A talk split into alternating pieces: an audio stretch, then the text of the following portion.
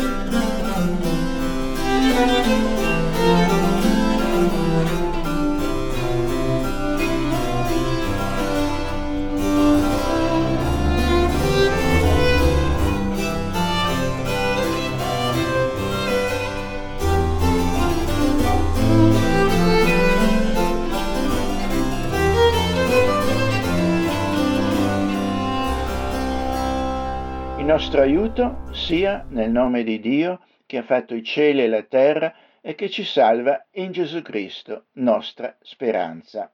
Amen. Gesù disse, Io sono la luce del mondo, chi mi segue non camminerà nelle tenebre, ma avrà la luce della vita. Preghiamo.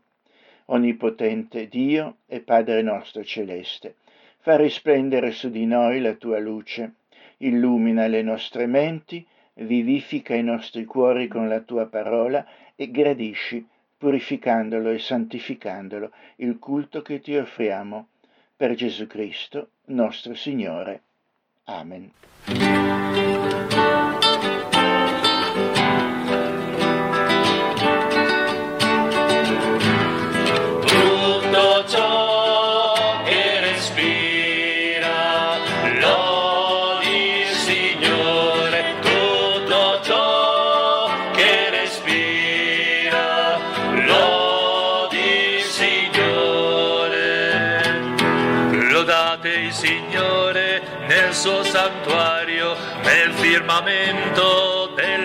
Potenza, per le sue gesta, per la sua grandezza e per la sua maestà.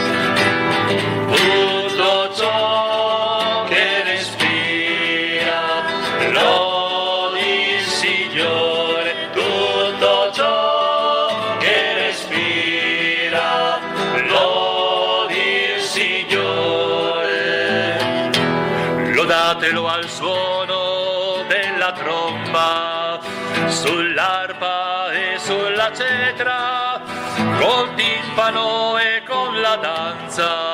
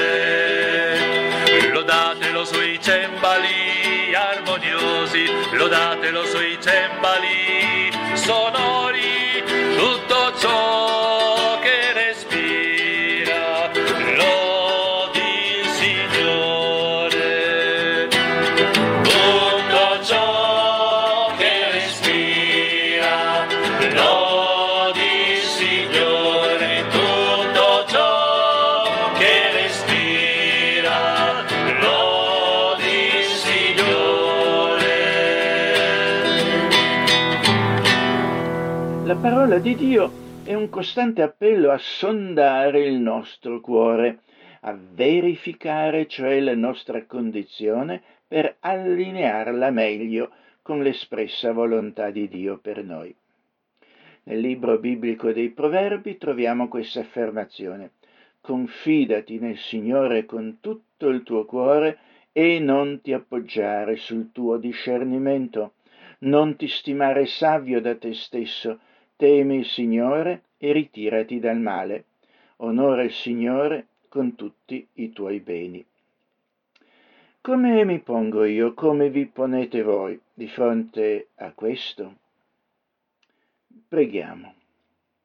Dio giusto e santo, è la stessa consapevolezza del tuo amore che ravviva in noi il dolore e il rimpianto per il tempo perduto lontano da te, per il tempo quotidianamente perduto per la vera vita, che potremmo vivere già su questa terra mantenendo una costante comunione con te.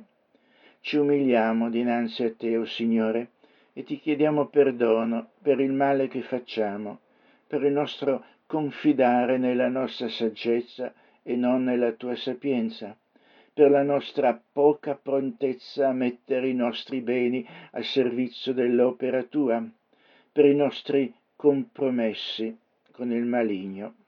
Perdonaci, oh Signore, rinnova l'essere nostro con la tua misericordia, affinché possiamo servirti e glorificare il tuo nome. Per Gesù Cristo, nostro Redentore, benedetto in eterno. Amen.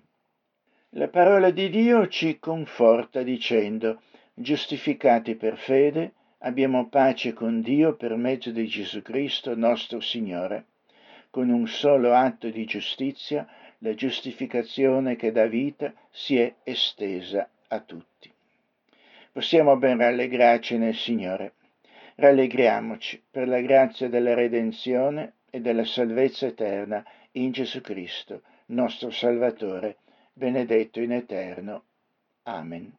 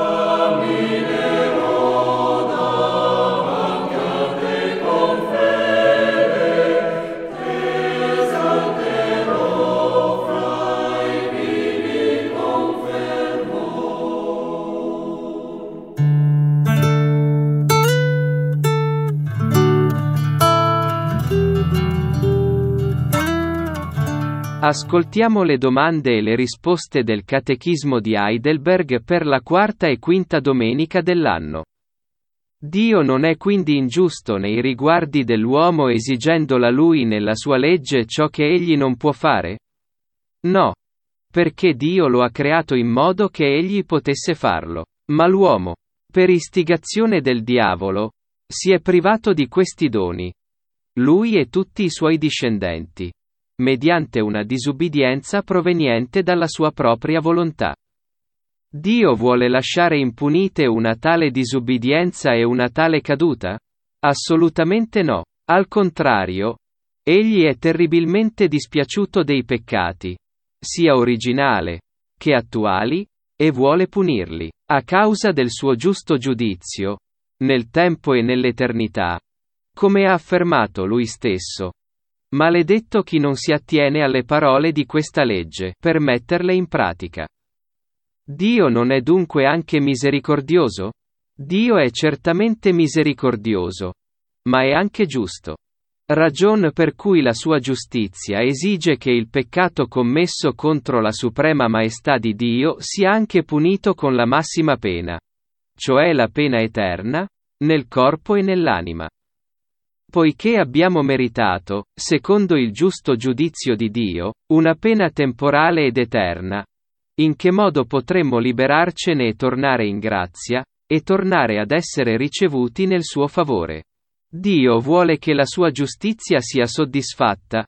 Dobbiamo quindi ripagarlo interamente o noi stessi o mediante un altro. Ma possiamo fare questo pagamento noi stessi? Assolutamente no. Al contrario. Noi aumentiamo ogni giorno il nostro debito. Ma una creatura qualsiasi può pagare per noi? Nessuna. Poiché, in primo luogo Dio non vuole punire nessuna altra creatura per una mancanza di cui l'uomo si è reso colpevole. In secondo luogo, nessuna creatura, che sia semplicemente tale, può sopportare il perso della collera eterna di Dio contro il peccato, né può liberarne altri. Quale mediatore e liberatore dobbiamo quindi cercare?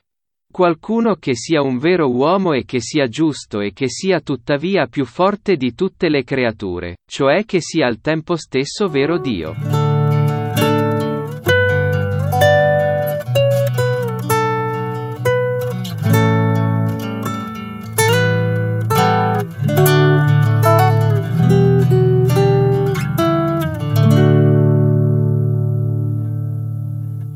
Introduzione alle letture bibliche. È possibile recuperare a Dio lo stolto che dice in cuor suo non c'è Dio, uno che faccia cose abominevoli e ignori ciò che è bene? È possibile recuperare per Dio una persona sviata che non cerca Dio e che anzi, come si dice, se ne sbatte di Lui? Potrà mai diventare intelligente e invocare il Signore? Dovrà per sempre opprimere e bistrattare pure il prossimo? Se lo chiede implicitamente il Salmo 14, che descrive la condizione degli stolti che si avviano inesorabilmente verso la perdizione, e questi contrapposti alle speranze dei miseri, il cui unico rifugio è il Signore. La condanna finale degli stolti è evocata poi anche dalla seconda lettura tratta dal profeta Geremia, stolti che capitano persino di far parte del popolo stesso di Dio. Il profeta dice, veramente il mio popolo è stolto, non mi conosce, sono figli insensati, non hanno intelligenza, sono saggi per fare il male, ma il bene non lo sanno fare. Può succedere però, come nel caso della vita passata dello stesso Apostolo Paolo, che per grazia di Dio persino qualche stolto malfattore si ravveda. Di se stesso infatti gli dice, lo troviamo nella terza lettura, prima ero un bestemmiatore, un persecutore e un violento, ma misericordia mi è stata usata, perché agivo per ignoranza nella mia incredulità, e la grazia del Signore nostro è sovrabbondata con la fede e con l'amore che è in Cristo Gesù. Vero, il ravvedimento degli stolti è possibile in Gesù Cristo. Lo troviamo illustrato in due parabole di Gesù, in Luca 15, la nostra quarta lettura, dove egli parla di un pastore che va alla ricerca anche di una pecora del suo gregge che si era perduta e che non si dà pace finché non la ritrova.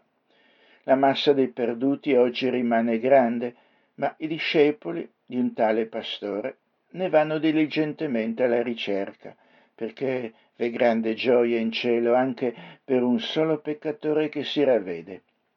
Quella della comunità cristiana e dei suoi ministri deve essere così l'operazione recupero. La condividiamo noi? Dice il malvagio, certo Dio non c'è e non c'è più nessun che faccia il bene ma di malvagi tale lo catene li fan tremare ancor davanti a te, o re dei re. Quando il Signor tra i suoi ritornerà, i santi suoi rifugio troveranno. Per la liberazione esulteranno, perché il Signore il popolo salverà con gran bontà. Prima lettura. Salmo 14. Lo stolto ha detto nel suo cuore, non c'è Dio. Si sono corrotti, si sono resi abominevoli nella loro condotta. Non c'è nessuno che faccia il bene. L'Eterno ha riguardato dal cielo sui figli degli uomini per vedere se vi fosse qualcuno che avesse intelletto, che cercasse Dio. Tutti si sono sviati, tutti quanti si sono corrotti, non c'è nessuno che faccia il bene, neppure uno.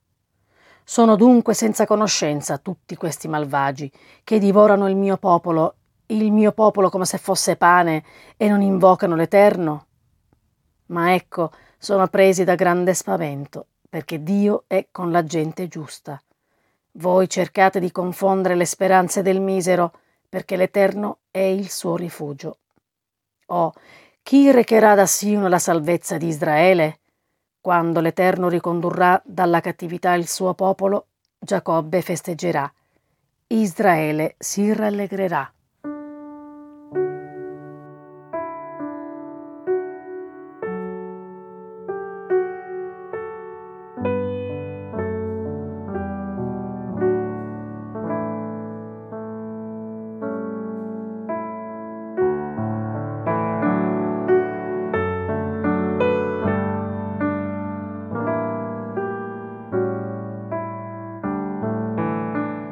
Seconda lettura. Geremia capitolo 4, versetti 11 e 12 e versetti dal 22 al 28. In quel tempo si dirà a questo popolo e a Gerusalemme, un vento ardente viene dalle alture del deserto verso la figlia del mio popolo, non per vagliare, non per mondare il grano, un vento anche più impetuoso di quello verrà da parte mia. Ora, anche io pronuncerò la sentenza contro di loro. Veramente il mio popolo è stolto, non mi conosce, sono dei figli insensati e non hanno intelligenza, sono sapienti per fare il male, ma il bene non lo sanno fare. Io guardo la terra ed ecco, è desolata e deserta, i cieli e sono senza luce. Guardo i monti ed ecco tremano e tutti i colli sono agitati. Guardo, ed ecco non c'è un uomo, tutti gli uccelli del cielo sono volati via. Guardo ed ecco il Carmelo, è un deserto, tutte le sue città sono abbattute davanti all'Eterno, davanti alla sua ira ardente. Poiché così parla l'Eterno, tutto il mio paese sarà desolato, ma io non lo finirò del tutto. Per questo motivo la terra fa cordoglio e i cieli di sopra si oscurano perché io l'ho detto, l'ho stabilito e non me ne pento e non ritratterò.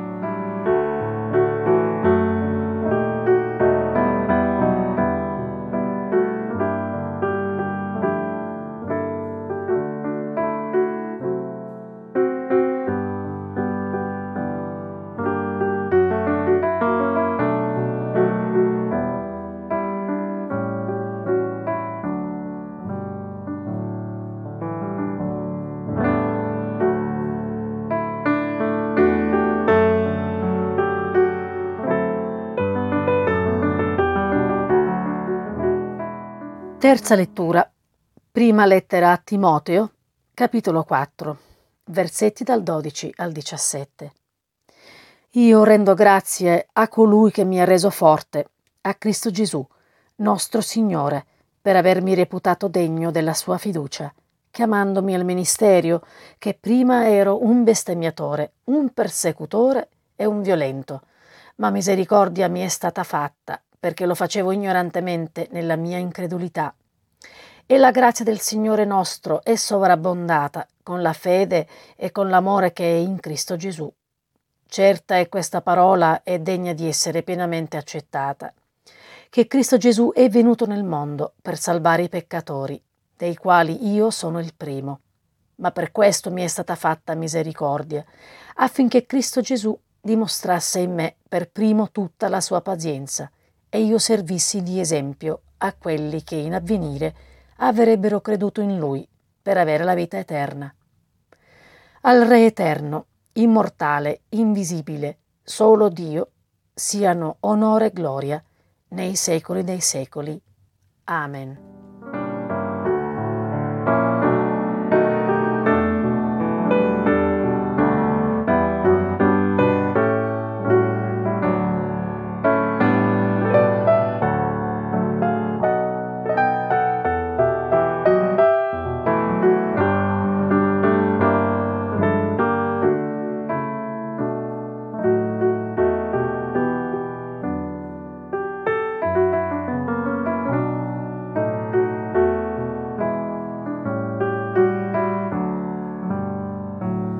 Quarta lettura. Luca, capitolo 15, versetti dall'1 al 10. Tutti i pubblicani e i peccatori si accostavano a lui per udirlo, e così i farisei come gli scribi mormoravano dicendo Costui accoglie i peccatori e mangia con loro. Ed egli disse loro questa parabola. Chi è l'uomo fra voi che avendo cento pecore se ne perde una? E non lasci le 99 nel deserto e non vada dietro a quella perduta finché non l'abbia ritrovata. E trovatala, tutto allegro se la mette sulle spalle e giunto a casa chiama gli amici e i vicini e dice loro Rallegratevi con me, perché ho ritrovato la mia pecora che era perduta. Io vi dico che così vi sarà in cielo più gioia per un solo peccatore che si ravvede che per 99 giusti, i quali non hanno bisogno di ravvedimento ovvero qual è la donna che avendo dieci dramme se ne perde una? Non accende un lume e non spazi la casa e non cerchi con cura finché non l'abbia ritrovata? Quando l'ha trovata, chiama le amiche e le vicine, dicendo Rallegratevi con me, perché ho ritrovato la dramma che avevo perduto. Così vi dico, vi è gioia davanti agli angeli di Dio per un solo peccatore che si ravvede.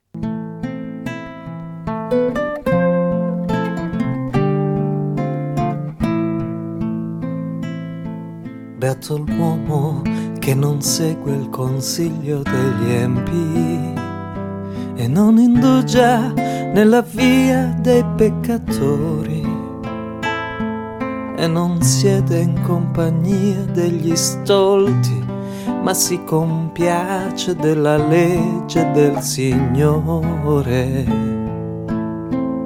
La sua legge medita giorno e notte sarà come albero piantato lungo i corsi d'acqua. E le sue foglie non cadranno mai. Darà frutto a suo tempo, riusciranno tutte le sue opere, non così, non così gli empi come pula che il vento disperde. Il Signore veglia sul cammino dei giusti, ma la via degli empi andrà in rovina. Come albero piantato lungo i corsi d'acqua, le sue foglie non cadranno mai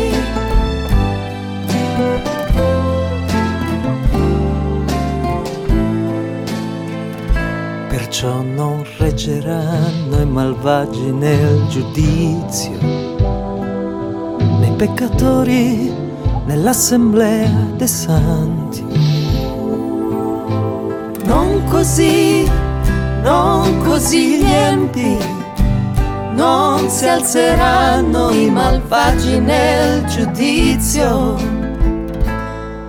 come pula che il vento disperde.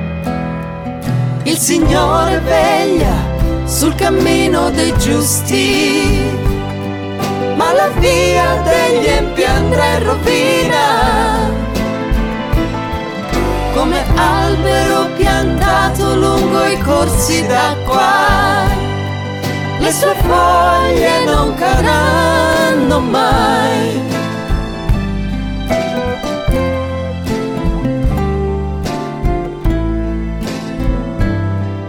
Le sue foglie non cadranno mai. Vivere come se Dio non esistesse è ciò che sempre di più caratterizza la società contemporanea, dove le cosiddette pratiche religiose sono sempre di più neglette e ignorate. Più che di ateismo si dovrebbe forse meglio parlare di prevalente disinteresse o indifferenza verso ciò che si chiama la religione. Si tratta dell'agnosticismo di chi dice non ne sento il bisogno e non intendo occuparmene, ne faccio benissimo a meno.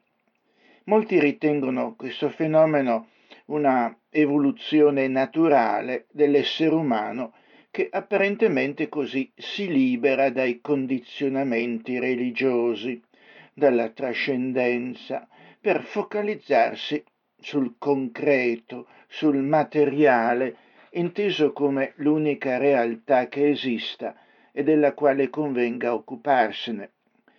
Il fenomeno della eclissi di Dio e del sacro dalla consapevolezza e dalla vita della maggior parte delle persone è studiato dalle scienze sociali sotto la categoria di secolarizzazione o desacralizzazione.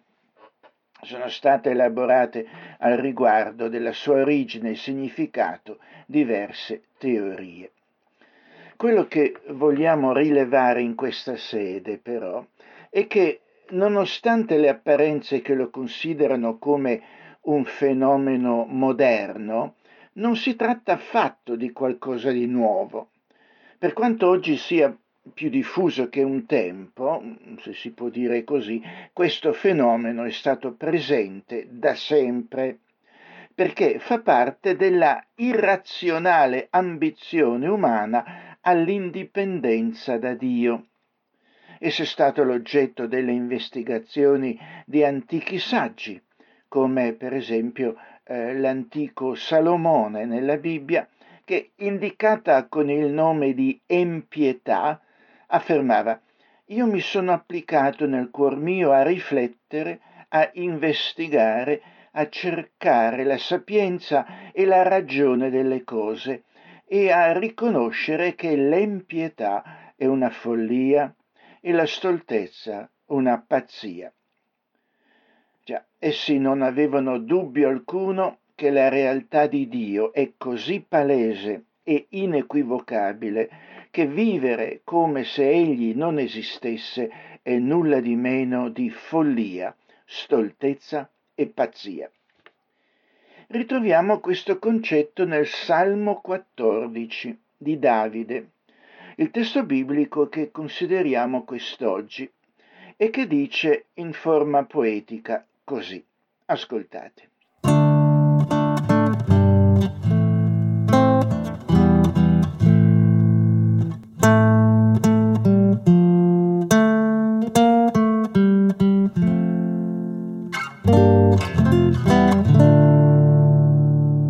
Lo stolto ha detto nel suo cuore, non c'è Dio si sono corrotti, si sono resi abominevoli nella loro condotta. Non c'è nessuno che faccia il bene. L'Eterno ha riguardato dal cielo sui figli degli uomini per vedere se vi fosse qualcuno che avesse intelletto, che cercasse Dio. Tutti si sono sviati, tutti quanti si sono corrotti, non c'è nessuno che faccia il bene, neppure uno. Sono dunque senza conoscenza tutti questi malvagi, che divorano il mio popolo, il mio popolo come se fosse pane, e non invocano l'Eterno? Ma ecco, sono presi da grande spavento, perché Dio è con la gente giusta. Voi cercate di confondere le speranze del misero, perché l'Eterno è il suo rifugio. Oh, chi recherà da Sion la salvezza di Israele? Quando l'Eterno ricondurrà dalla cattività il suo popolo, Giacobbe festeggerà, Israele si rallegrerà.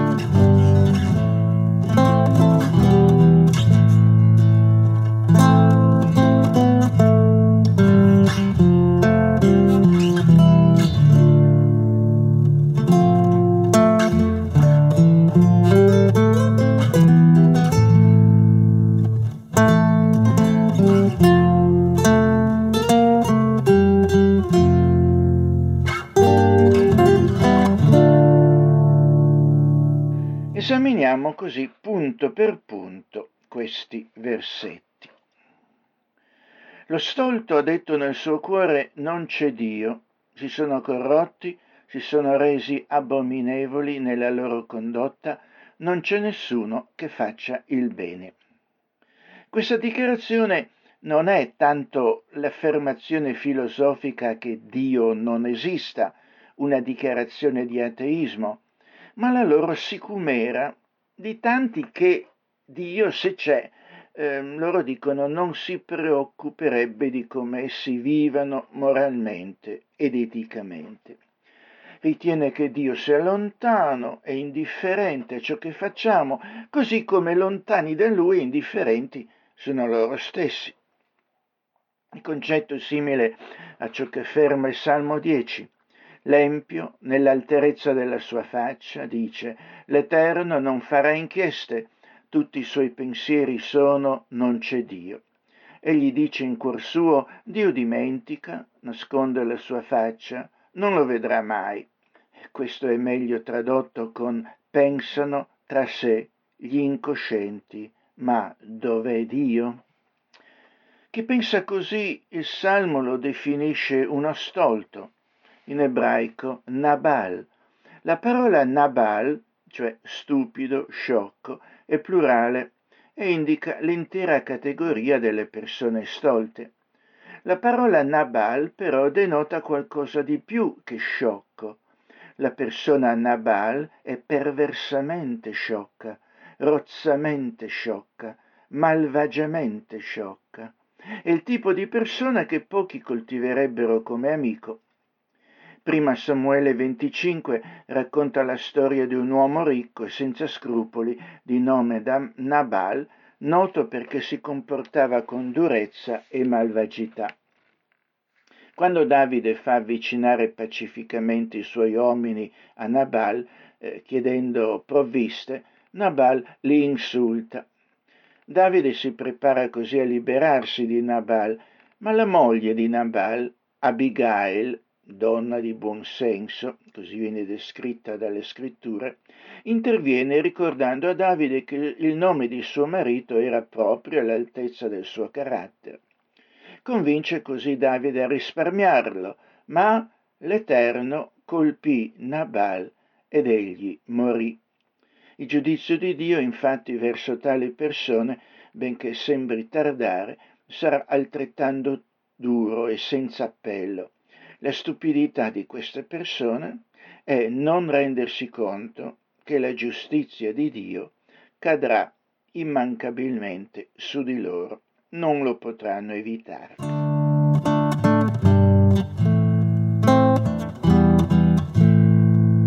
Si sono corrotti.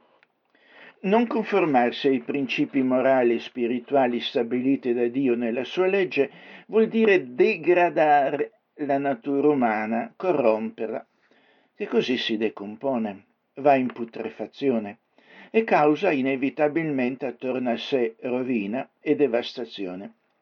Lo fa come una mela marcia che trasmette putrefazione alle mele sane che le stanno accanto.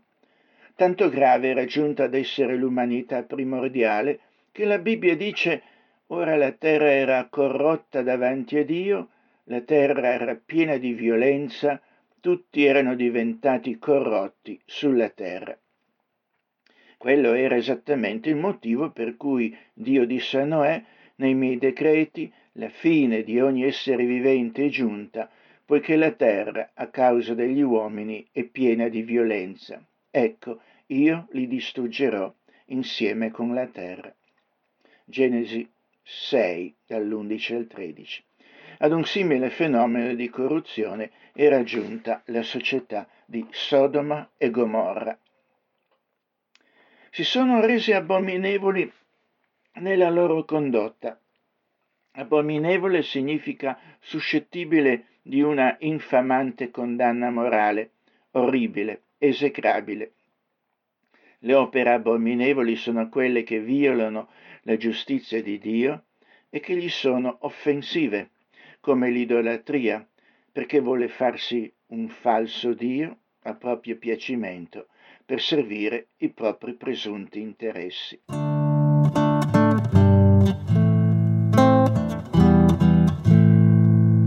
Non c'è alcuno che faccia il bene, o non c'è alcuno che faccia ciò che è buono, quello che era stato dichiarato molto buono alla creazione.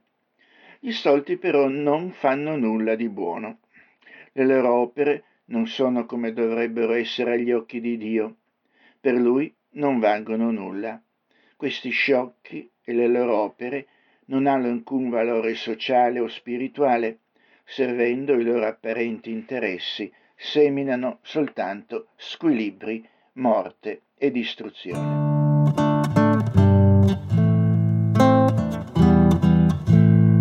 L'Eterno ha riguardato dal cielo sui figli degli uomini. I figli degli uomini in questo contesto sono il genere umano, tutte le creature umane. Dio sta considerando tutta l'umanità. Queste parole rimandano a ciò che Dio aveva fatto scendendo dal cielo per vedere cosa stavano facendo l'umanità a Babele, Genesi 11.5, e poi a Sodoma e Gomorra, Genesi 18.21. Queste due occasioni servono da avvertimento. In, in, entrambi i casi Dio pronuncia un giudizio sulla malvagità che vi ha scoperto, per vedere se vi fosse qualcuno che avesse intelletto. Per intelletto qui si intende saggezza, buonsenso, comprensione spirituale. Dio spera di trovare una persona giusta, dotata di buonsenso. Dio la trova in Noè e la sua famiglia e farà loro la grazia di sopravvivere al grande diluvio attraverso la costruzione di un'arca di salvezza che dovrà pure ospitare coppie di animali. Lo stesso troviamo nella disponibilità di Dio a non distruggere Sodoma e Gomorra se di giusti là ne avesse trovati almeno 50, quindi 45, poi 30, poi 20 e poi 10. Qualcuno che cercasse Dio, qualcuno che comprendesse l'importanza vitale di essere in comunione con Dio e quindi si accostasse a Lui per trovarvi sapienza e con la sua sapienza vita, perché solo in comunione con il Creatore, che l'ha fatto, l'ha creato, lo sostiene e ne ha disposto le regole per la sua vita, l'essere umano realizza se stesso. Tutti si sono sviati, tutti quanti si sono corrotti, non c'è nessuno che faccia il bene, neppure uno. Sviati significa fuori strada, essere uscite dalla retta via per prendere altre strade che essi ritenevano migliori, ma che in realtà non portano alla destinazione sperata. Vuol dire voltare le spalle a Dio, disertare, camminando su una strada sbagliata, sono finiti in una palude, sono affondati nella melma e si sono sporcati di fango, moralmente e spiritualmente. Non c'è nessuno che faccia il bene, ripete il concetto espresso prima, ma vi aggiunge neppure uno, per evidenziare come non vi siano trovate eccezioni. Dio ha guardato dal cielo, sperando di trovare una persona giusta e buona, ma non ne ha trovata alcuna. Troviamo esposta questa verità nella lettera dell'Apostolo Paolo ai Romani.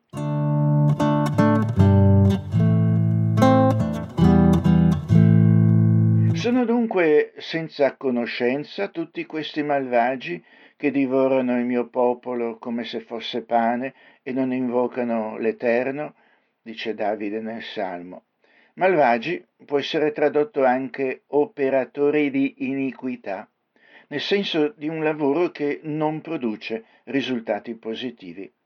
Dio sembra stupito che gli operatori di iniquità non abbiano conoscenza, nessuna comprensione, nessuna capacità di discernere il bene e il male, nessuna capacità di trovare le vie d'uscita dall'infelice labirinto in cui si sono cacciati.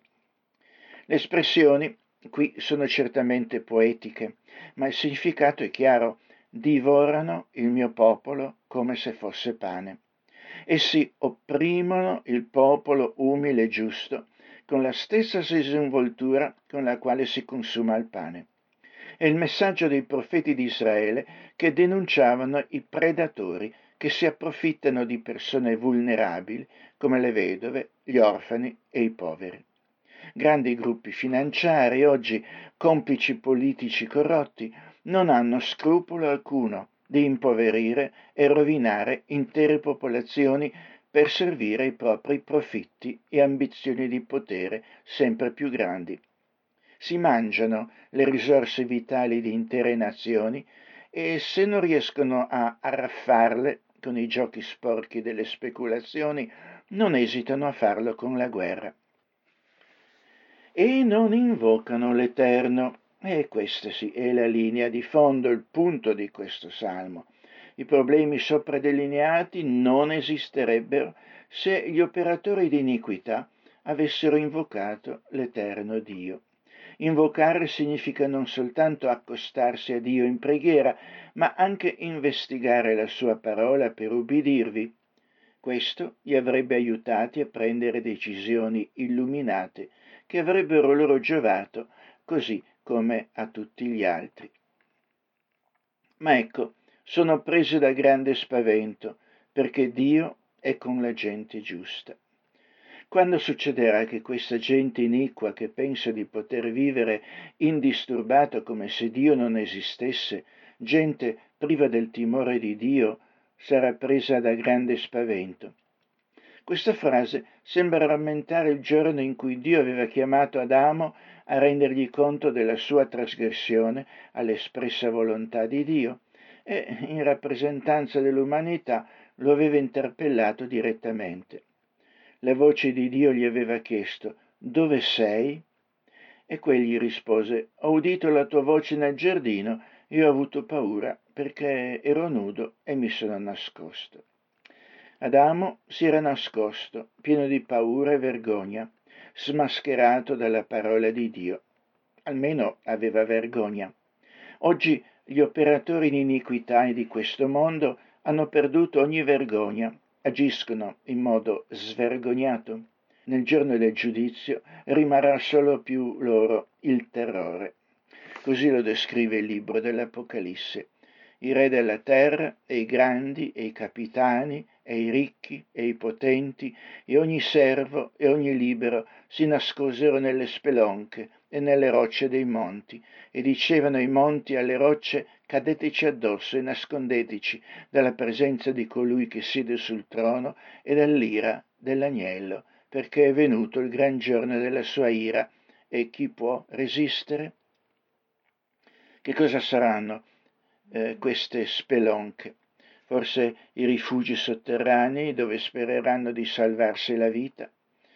Forse, ma non serviranno loro, dovranno rendere conto nelle loro iniquità.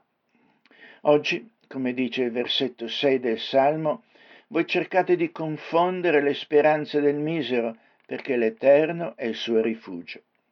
Oggi i grandi della terra sfidano i miseri che hanno oppresso, dicendo loro che niente e nessuno potrà trascinarli di fronte a un giudizio per rendere conto dei loro misfatti.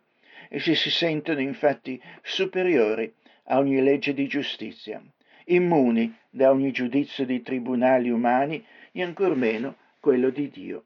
Il loro gloriarsi però è vano, perché per quanto riescono a confondere i miseri con le loro pretese e astute macchinazioni, non potranno sfuggire a Dio.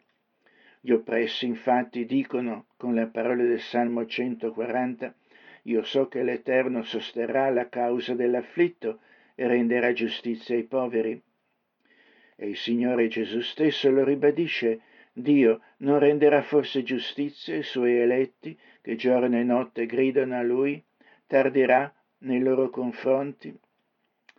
Il giudizio però, nessuna illusione, non sarà limitato solo al grande finale giorno dell'ira di Dio, perché anche nella storia vi sono e vi saranno tribunali di Norimberga, dove i grandi impuniti dovranno rendere conto dei loro misfatti e giustizia sarà fatta. La giustizia, per quanto soppressa, trionferà sempre nel tempo e nell'eternità.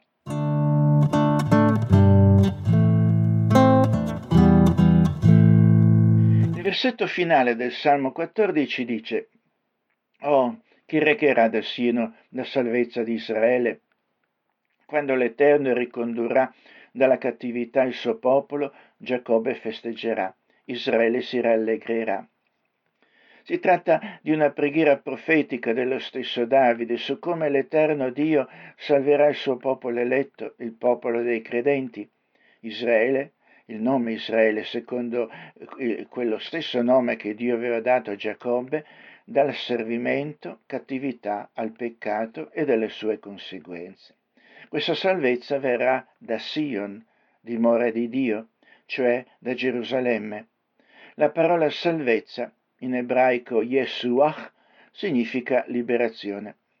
Indubbiamente qui vi è una somiglianza semantica fra Yeshuach, salvezza, e Yehosu, Giosuè, che significa Yahweh salva, è il nome stesso di Gesù, il Salvatore Gesù Cristo.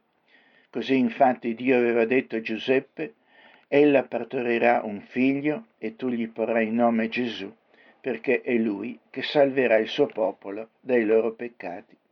C'è ancora speranza, ci domandiamo. Stolti, sviati, corrotti, abominevoli, che non operano il bene, senza conoscenza, malvagi e incamminati verso una sicura condanna nel tempo e nell'eternità.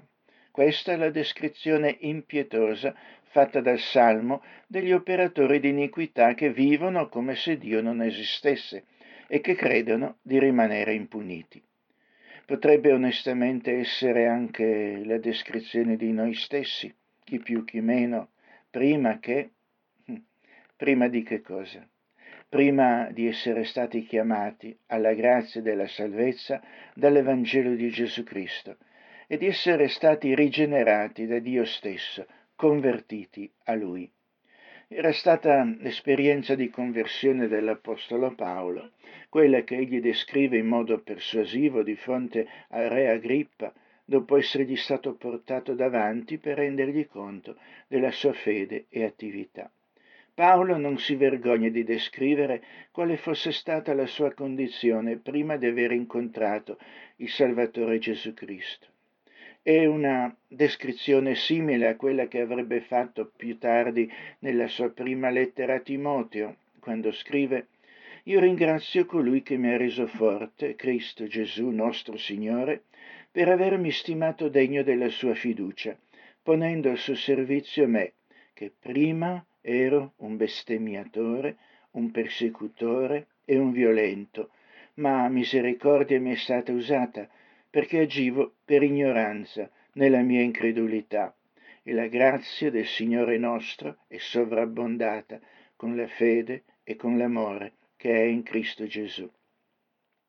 Di fronte ai suoi accusatori, dice il libro degli Atti, mentre egli diceva queste cose a sua difesa, Festo disse ad alta voce, Paolo, tu vaneggi la molta dottrina ti mette fuori di senno, ma Paolo disse io non vaneggio, eccellentissimo Festo, ma pronuncio parole di verità e di buon senno, poiché il Re, al quale io parlo con franchezza, conosce queste cose, perché son persuaso che nessuna di esse gli è nascosta, perché questo non è stato fatto in segreto.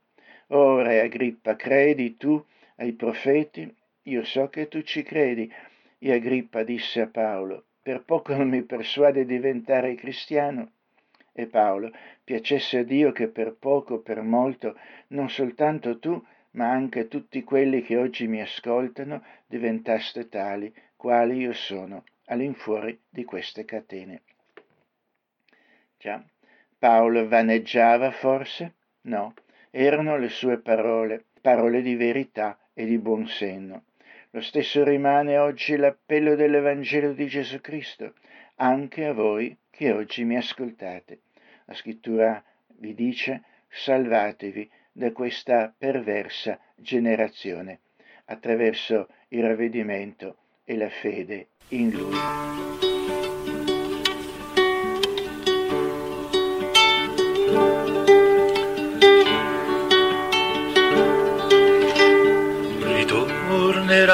Signore, l'ha promesso.